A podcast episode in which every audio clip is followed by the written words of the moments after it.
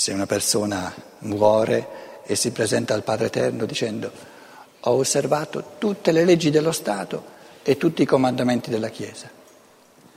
Il Padre Eterno gli dice, e beh, che hai fatto di altro? Soltanto questo hai fatto? Ma come, non basta? Ho sbuffato per tutta la vita, ce n'erano di comandamenti, ce n'erano di leggi. Allora ritorna sulla terra per far sì che queste leggi e questi comandamenti siano un po' di meno, in modo che gli esseri umani imparino a respirare e a costruire oltre a ciò che devono, ciò che vogliono, nella libertà dell'amore. Perché se ti presenti da me come tuo creatore, che crea liberamente, non perché deve, presentandoti soltanto con le opere che hai compiuto perché dovevi, perché ti sei sottomesso, allora i conti non tornano perché colui che ti ha creato è uno spirito libero che crea liberamente per amore, che non, non si riduce a osservare leggi.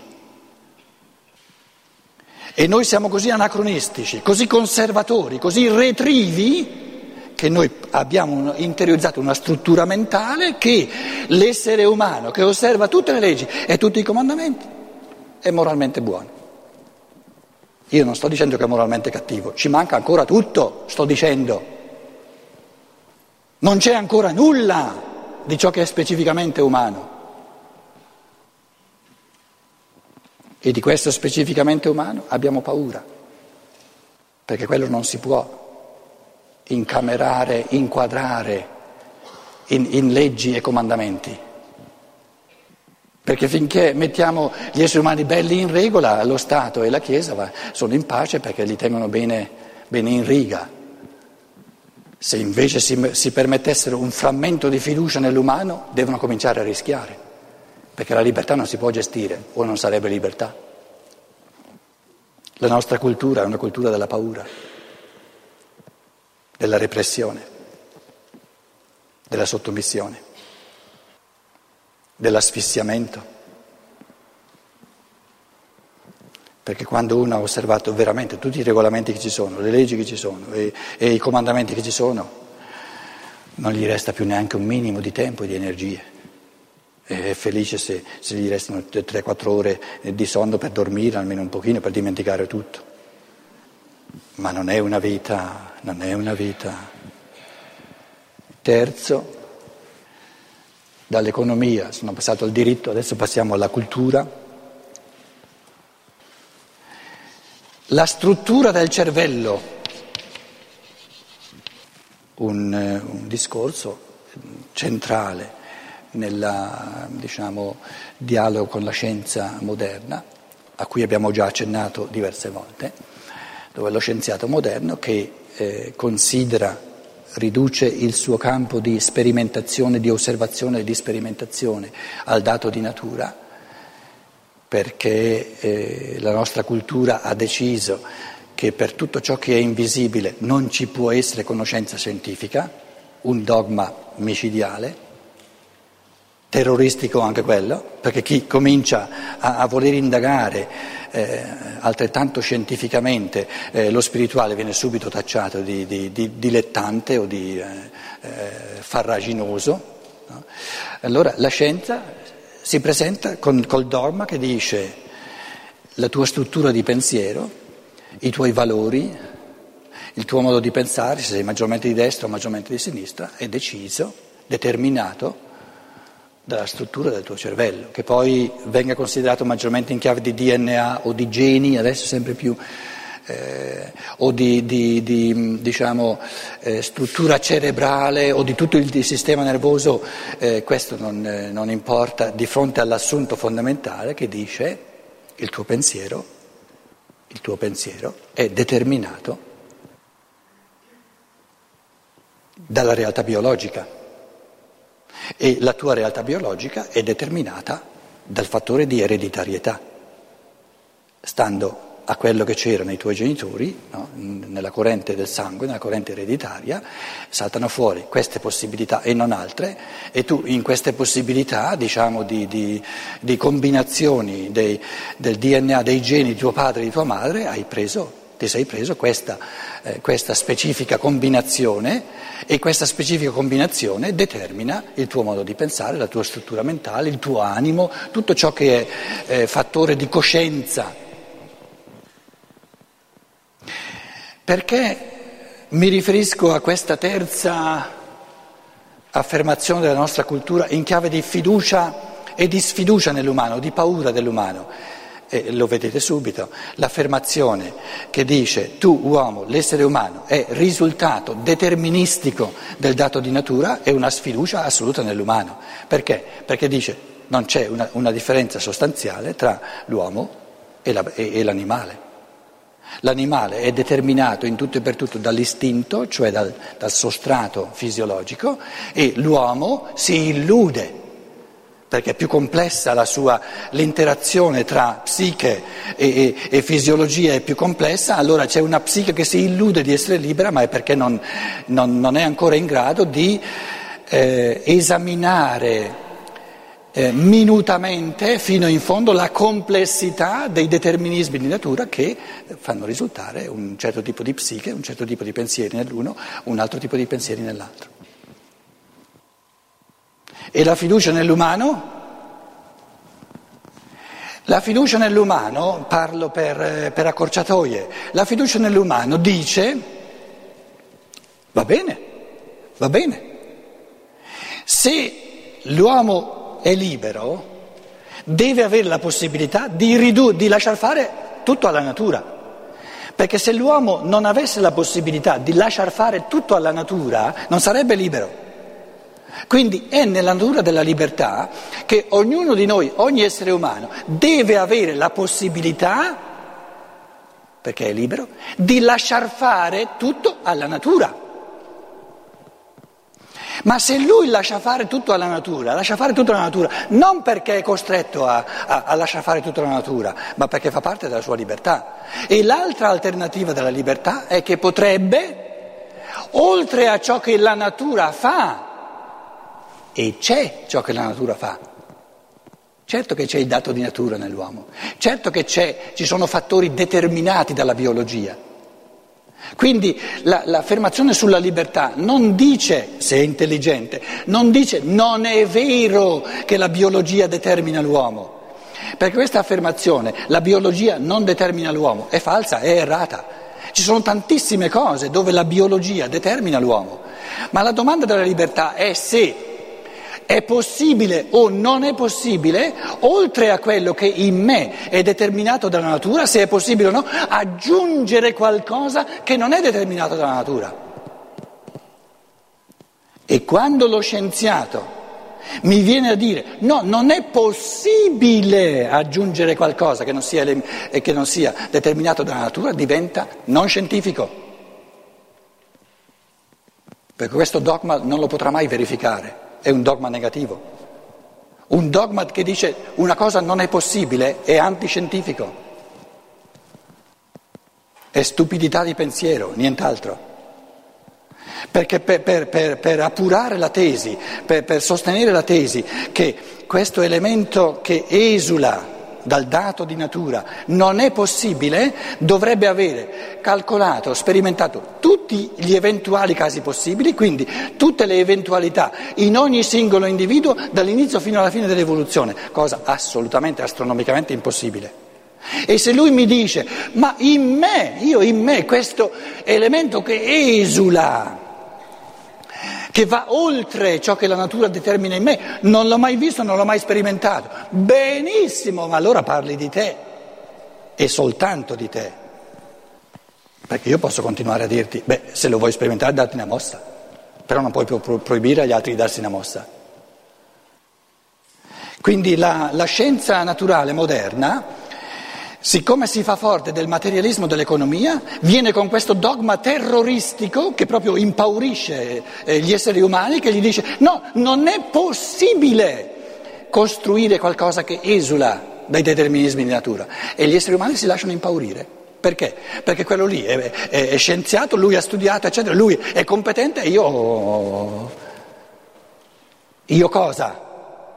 Se sono essere umano, sono competente in tutto e per tutto ciò che riguarda l'essere umano. Ho la capacità di dirgli è da stupido. decretare che ciò che esula dal determinismo di natura non è possibile. Questa affermazione è assolutamente antiscientifica. E cosa resta allora? Che all'uno o all'altro di noi gli venga, speriamo, voglia di provare, di provare, se è possibile, se funziona, costruire qualcosa, pensieri, decisioni, dove io dico no, no, no, no, no. Questi pensieri non, non è la milza, non è il cervello a tirarli fuori, sono io. E come faccio l'esperienza che mi dice, esperienza fondata sull'esperienza, scientificamente fondata sull'esperienza, che mi dice non è la biologia in me, ma sono io, nella misura in cui nell'introspezione mi vedo, mi esperisco attivo, artisticamente attivo nella gestione dei miei pensieri. Allora faccio l'esperienza reale che i miei pensieri non sono pensati dalla milza o dal cervello. Quelli sono quelli meno interessanti, perché sono i meno fantasiosi. Saltano fuori quando io lascio, ometto tutto il resto. Ma perché la natura ci dà soltanto ciò che è determinato, perché dà fiducia all'uomo che ogni uomo godrà sempre di più man mano che crea ciò che non è determinato dalla natura. Questa è pura fiducia nell'umano. Provaci. Nella misura in cui ci provi è risolto tutto. Ti piacerà talmente ti troverai così felice che ne vorrai sempre di più, sempre di più, sempre di più. E allora si ripeterà la stessa struttura che ciò che la natura ti dà, questo pensare legato al cervello c'è, ma come elemento di partenza per dare a te la possibilità di, di costruire, di generare un pensare sempre meno dipendente dal cervello.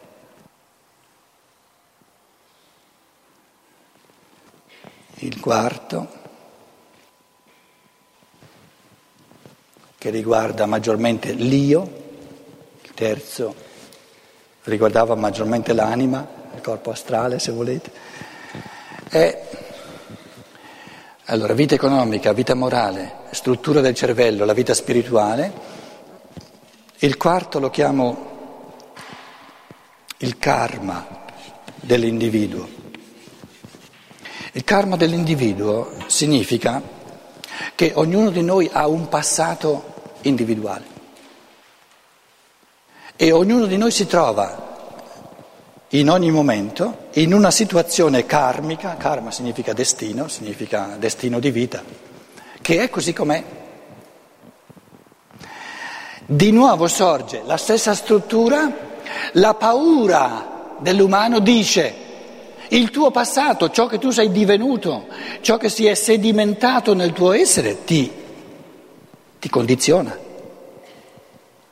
Quindi anche, non soltanto a livello di forze di natura generali, strutture di cervello generali, ma anche a livello di di ciò che è, è, successo nella tua vita a livello personale, diciamo, no? Tutto il tuo passato, che tu sei il risultato del tuo passato e a seconda di come è stato il tuo passato, di come è stato il tuo destino, saltano fuori questi, questi desideri, questi comportamenti, queste preferenze, queste simpatie, queste antipatie. Il passato determina il tuo futuro. L'esterno le circostanze esterne, determinano, siccome, siccome tu non puoi decidere chi incontri oggi, quale, in quale situazione ti verrai a trovare, siccome non sei tu a decidere la situazione karmica in cui ti vieni a trovare, vieni gestito dall'esterno, vieni gestito dall'esterno in quanto situazione karmica che non decidi tu e vieni gestito dal tuo passato in quanto il tuo passato non lo puoi cambiare e ti porta ad agire in un certo senso. La fiducia nell'umano capovolge di nuovo con la stessa struttura dei primi tre questo, questa, questa interpretazione e dice Certo che ognuno di noi ha un passato che è così come è stato e che non si può cambiare, però tutto il mio passato, tutto quello che sono divenuto e tutto quello che sono e che non posso cambiare è il fondamento, è il presupposto, è soltanto la condizio sine qua non per tutto ciò che io a partire da questo momento verso il futuro decido in libertà. E ogni situazione karmica, ogni situazione di vita non mi condiziona, perché la situazione di vita decide soltanto ciò che mi viene incontro, ma non può mai decidere come io reagisco, con quali pensieri, con quali sentimenti, con quali, con quali decisioni della volontà e soprattutto con quali azioni, quali pensieri io penso sulla situazione di vita in cui mi trovo, quali sentimenti sento, quali decisioni della volontà e soprattutto quali azioni io compio, lo decido io in libertà. Voi direte sì, però l'individuo ha anche la possibilità di omettere tutto questo che è libero e di lasciarsi condizionare dal suo passato e dalla situazione di vita. Certo che deve avere questa possibilità, altrimenti non sarebbe libero. Però non mi dite che l'altra possibilità non c'è c'è anche l'altra, di servirsi di tutto ciò che mi viene incontro, tutti gli eventi così come sono e di tutto il mio passato per decidere in libertà che cosa ne faccio. E soltanto se io ometto questa possibile libertà mi riduco a essere determinato dal mio passato e dalla situazione di vita.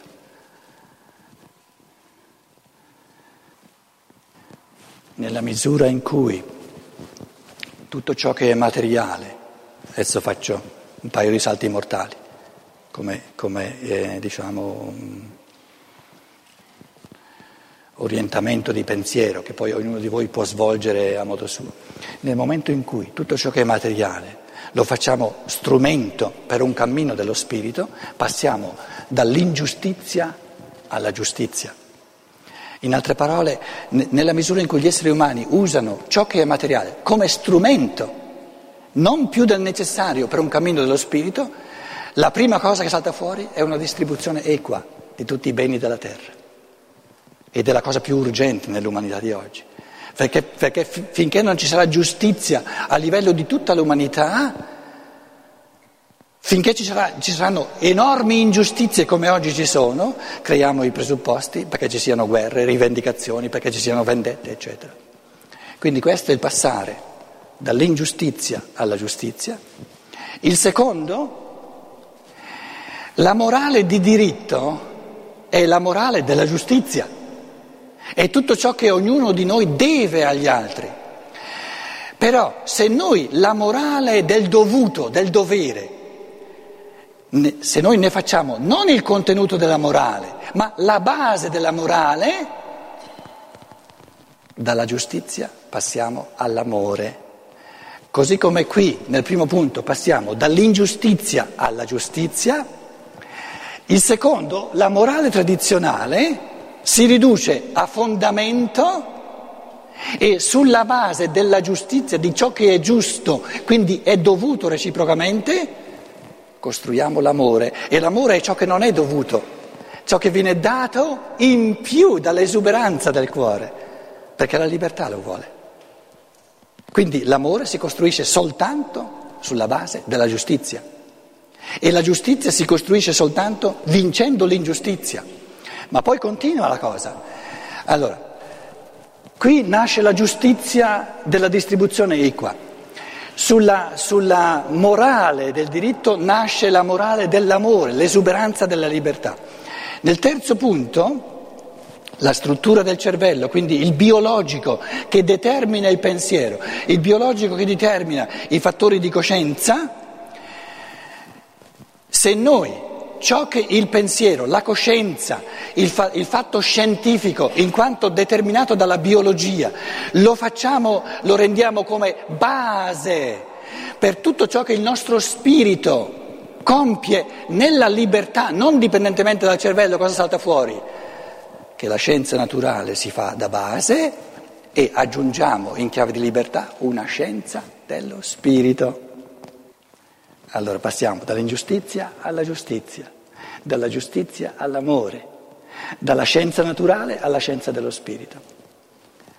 E il quarto passo, nella misura in cui l'individuo considera tutto il suo passato, ciò che è divenuto finora, e la situazione di vita in cui si trova come presupposto, come condizione, non come qualcosa che lo determina in tutto per tutto, ma come condizione di ciò che gli si apre verso il futuro, allora nasce dal determinismo de, de, del karma, nasce gli spazi della libertà che è tutto il futuro. E qual è il futuro libero di ogni essere umano? Di far suo tutta la ricchezza dell'umano, in chiave di conoscenza, in chiave di amore, in chiave di azioni da compiere.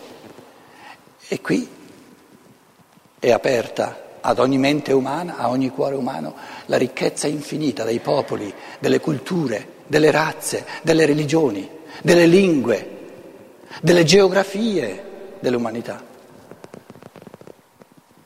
Il mio passato mi dice soltanto ciò che sono divenuto finora e ciò che sono divenuto finora è soltanto l'inizio di tutto ciò che posso ancora divenire. E ciò che posso ancora divenire è infinito, ciò che sono già divenuto è nulla rispetto a ciò che ancora mi aspetta. E ciò che, che, ancora mi aspetta è una conquista della libertà, una conquista dell'amore. Facciamo una pausa e poi vediamo cosa avete voi da dire.